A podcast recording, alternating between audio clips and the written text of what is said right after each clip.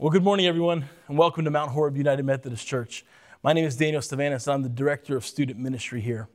We may have put two and two together. The people in the previous video are indeed my parents, Mark and Denise, missionaries in Italy. They've been missionaries over there for over thirty years now, and I just wanted to take a moment to say thank you to each and every one of you guys who have reached out with a phone call or a text or see me in passing and said, how are they doing? And I'm happy to say, as you've seen in the video, they are, they're doing well.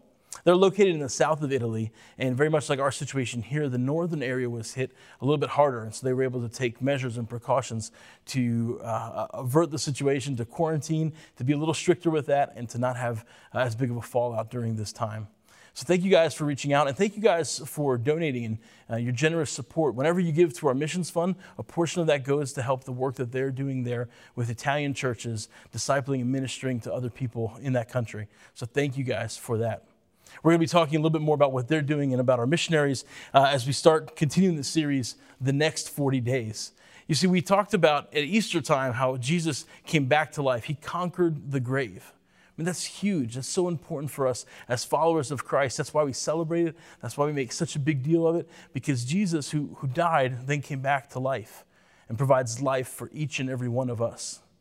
And over the last few weeks, we've been taking a look at what Jesus has done, some of the ministry that has taken place after his resurrection, the forty days before, uh, between his resurrection and between his ascension, which we're going to get to as well, what has gone on, what he has done, the miracles he has accomplished, the people he has talked to, some of the conversations he has had.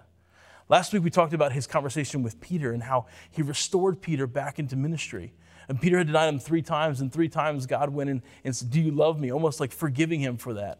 Uh, he, he talked with Thomas, who was doubting. And, and this, today we're continuing in this conversation of what happened during that time. In John chapter twenty, this is right after the conversation that Jesus has with Thomas, what Pastor Jeff taught about a few weeks ago. In verse thirty, there's this, this verse there, there's this portion, these two verses that if you were to read through it quickly, you almost would miss them. I don't know if you've ever done it before where you're, you're so focused on something that you miss the small details. Maybe you've tried to cook something, you were baking, or you have a recipe that you're following, and you got confused with the baking soda and the baking powder, and it turns out there is a big difference between those two.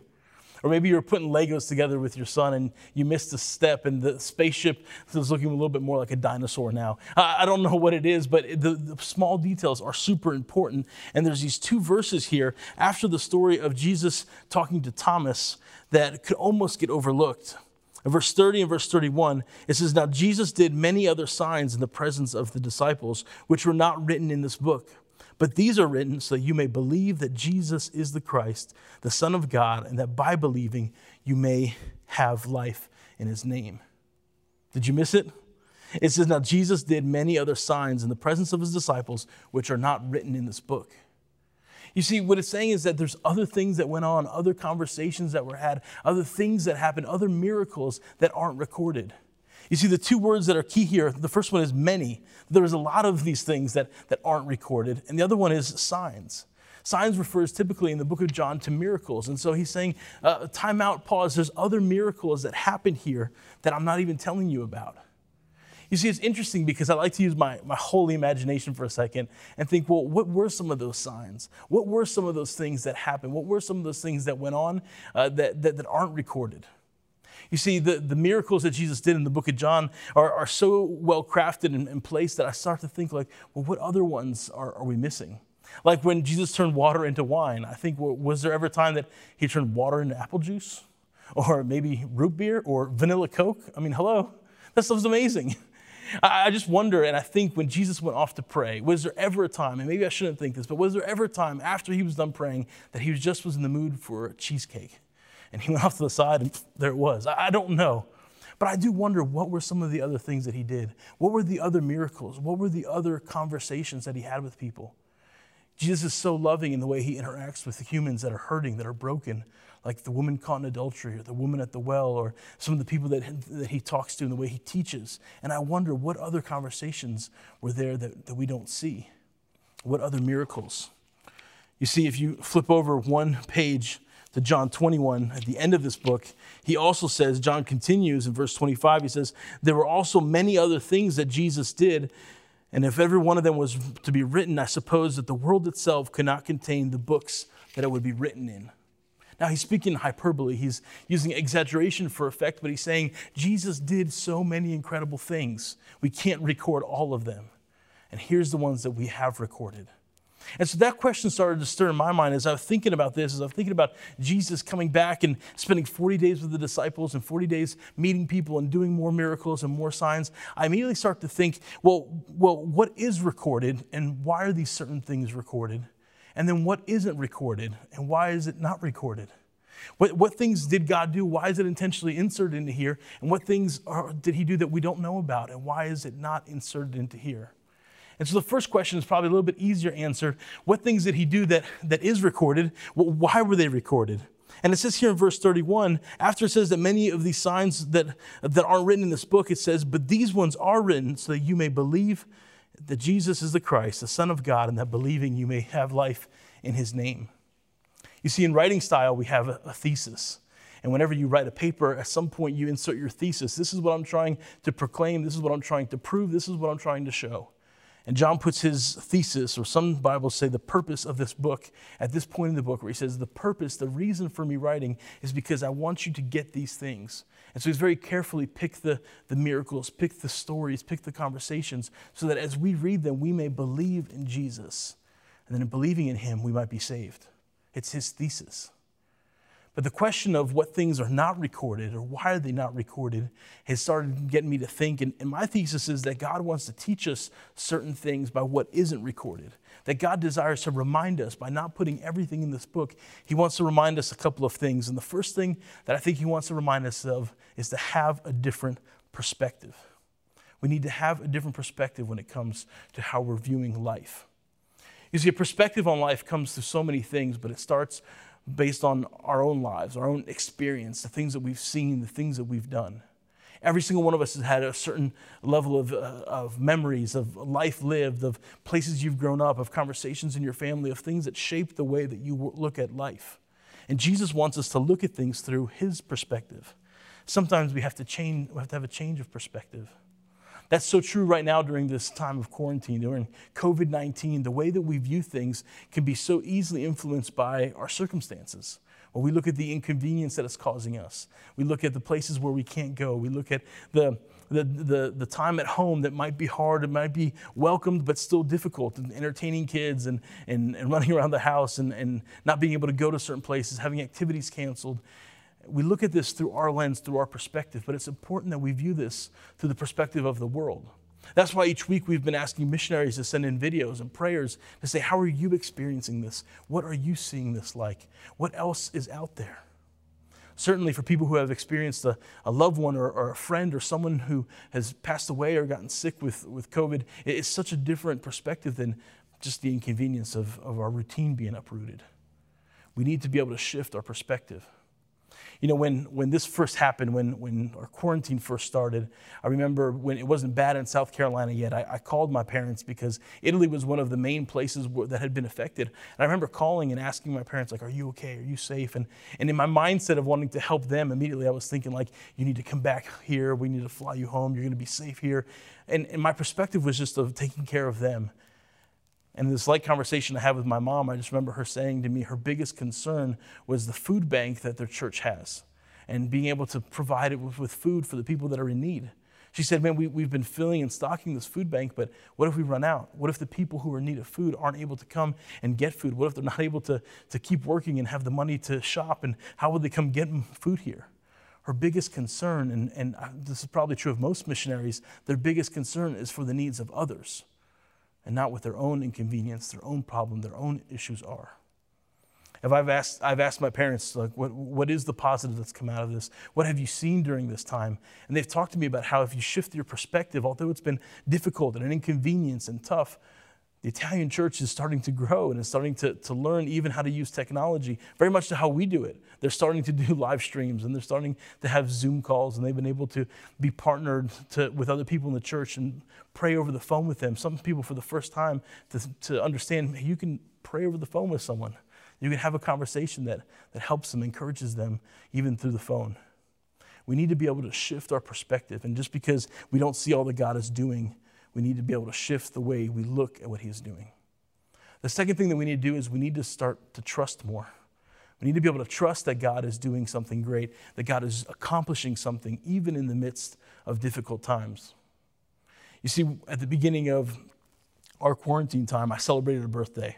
And, I, well, I'll just go ahead and tell you, I cheated one time on the quarantine. I snuck out. I went to go see some friends. It was for my birthday. It was people that I know really well, and I had lived with some of them.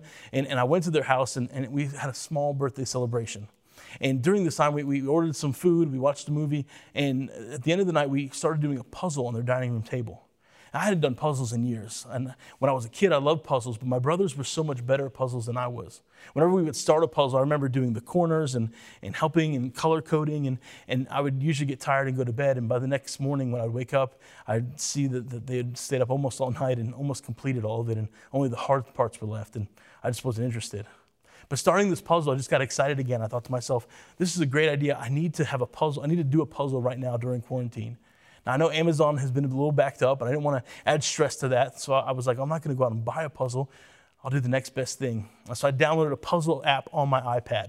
I thought, this is going to be great. It's going to be awesome. Well, it's not the same, but it's still fun. And so I took the puzzle app.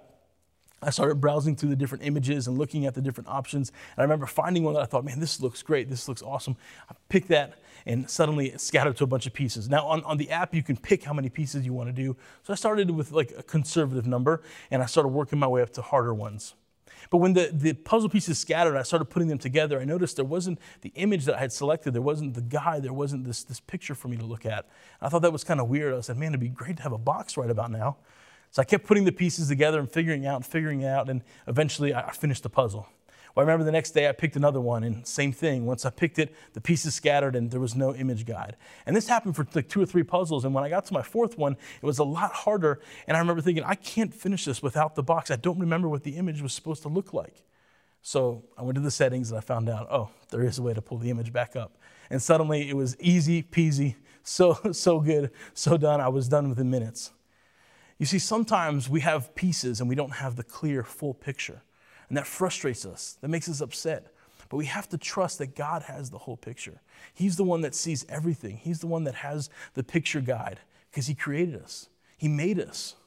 You see, in Scripture, in the, there's the story of Job. And, and if you have extra time and you're like, man, I need to, to read some more Scripture, take some time during this quarantine and read through the book of Job. Because in the book of Job, God goes through, and, and, and you know the story, Job loses so much of what he owns and loses family members, and, and everything gets turned upside down, and he starts to have these, these laments. He starts to complain, and he starts to get frustrated with God. And eventually he has this conversation with God where he, he says to him, like, why is this happening? Why are you allowing this? I don't understand. I don't see the whole picture. And he, he has like this, this argument with God, and God simply says to him, Job, were you there at the foundation of the earth? Job, were you there when I put the, the stars in the sky and the sand on the beach? Job, if you were to be in charge for one day of all of this, would you know what to do? Would you know how to handle this? And the truth and the answer that's implied is, no, Job would not know how to do that because he isn't God.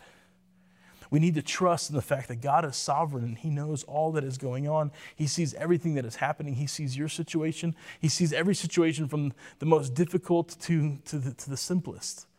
And he cares about all those situations. And so even though we don't see everything that God has done, everything that Jesus does in those forty days, we can have a change of perspective and start to trust that God is in control, that he knows what he's doing. And finally, our, our desired outcome is that we would start to obey, that we would start to obey what God is asking us to do. In James one, it talks about being not just hearer, hearers of God's word, but being doers of his word. Being people who are willing to go and to take his word and to put it into practice. We have to be people who are willing to trust what God is saying, trust what he's teaching us, trust that he sees the whole picture, and be able to obey and put that into practice. My, my dad used to tell me the story of a family that was missionaries in this jungle area, and they had a little house, a little hut that backed up to this jungle brush. And the, the story he used to tell me was that the dad came out to check on the boys playing in the backyard one day. And one of the boys in the backyard had his back to the jungle. And one of the trees that was hanging over the jungle had a snake on it. The snake was coiled up on one of the branches and, and saw the boy. The boy didn't see the snake, but as the snake was there, he was kind of looking uh, towards the sun, ready to strike. And so the dad immediately called out to the son. He said, "Son, I need you to get down on your hands and knees, and I need you to crawl towards me immediately. Well, the son obeyed. He got on his hands and knees, crawled immediately towards his dad, and when the snake tried to strike, missed the boy. Now, my dad used to always say, what do you think would have happened if the boy asked why? And I was like terrorized with tears in my eyes, thinking like, why are you telling me this? And, and, and I don't know if this story is true or if he just made it up to scare me as a boy or to get me to obey. But it is so true that when God asks us to do something, we must obey. Whatever he's telling of us, whatever he's teaching us, whatever he's showing us, we need to be able to put that into practice. Whatever change of perspective, whatever area we need to trust, we also need to go and put it into action. You know, I'm not sure what God is doing in your heart during this time. I'm not sure how he's stirring, but probably like everyone else, you're living this whole COVID nineteen situation in, in a very particular way, in a very unique way to you. Maybe you don't know people who have gotten sick, or, or maybe you're, you're terrorized and, and are at risk and, and think this is very, very serious. What, whatever you're experiencing, however way you're living this time, it's important that we shift our perspective and start to try to see, what is God teaching me through this? Now, we've said this again and again. No, God is not causing this. He's not making this happen, but, but certainly he can work through it. And he can teach us things. And if we trust that he has the big picture, that he has the full picture in mind, that we can lean back and we can rely on him, then we could ask ourselves, God, what are you teaching me? What are you asking me to do? And how can I move forward in obedience? No matter what God is doing, no matter what he is showing you, maybe we, we don't see every aspect of it. Maybe we don't understand every detail of it. Maybe like in John, there's so many other things that God is doing that, that aren't recorded, that we don't see. But still we can ask ourselves, still we can say, God, what are you teaching me and how can I obey? Would you pray with me? Jesus, thank you so much for your scripture. Thank you so much for your word. Father, I pray today during this season that each and every one of us would be reminded that you are still in control. You are still on the throne. Father, that even though we don't know every detail of your plan, even though we don't know every little thing that you are doing, still you are guiding us, still you are showing us, and still you have our best interest in mind. And Father God, whatever you are asking us to do, whether it's to believe in you more, whether it's to rely on you, whether it's to, to start something new, whether it's to reach out to someone in need, whatever it is that you're asking of us, Father, may we trust you, may we obey you, and may we put into practice that which you're asking of us. Jesus, be glorified in our lives each and every day.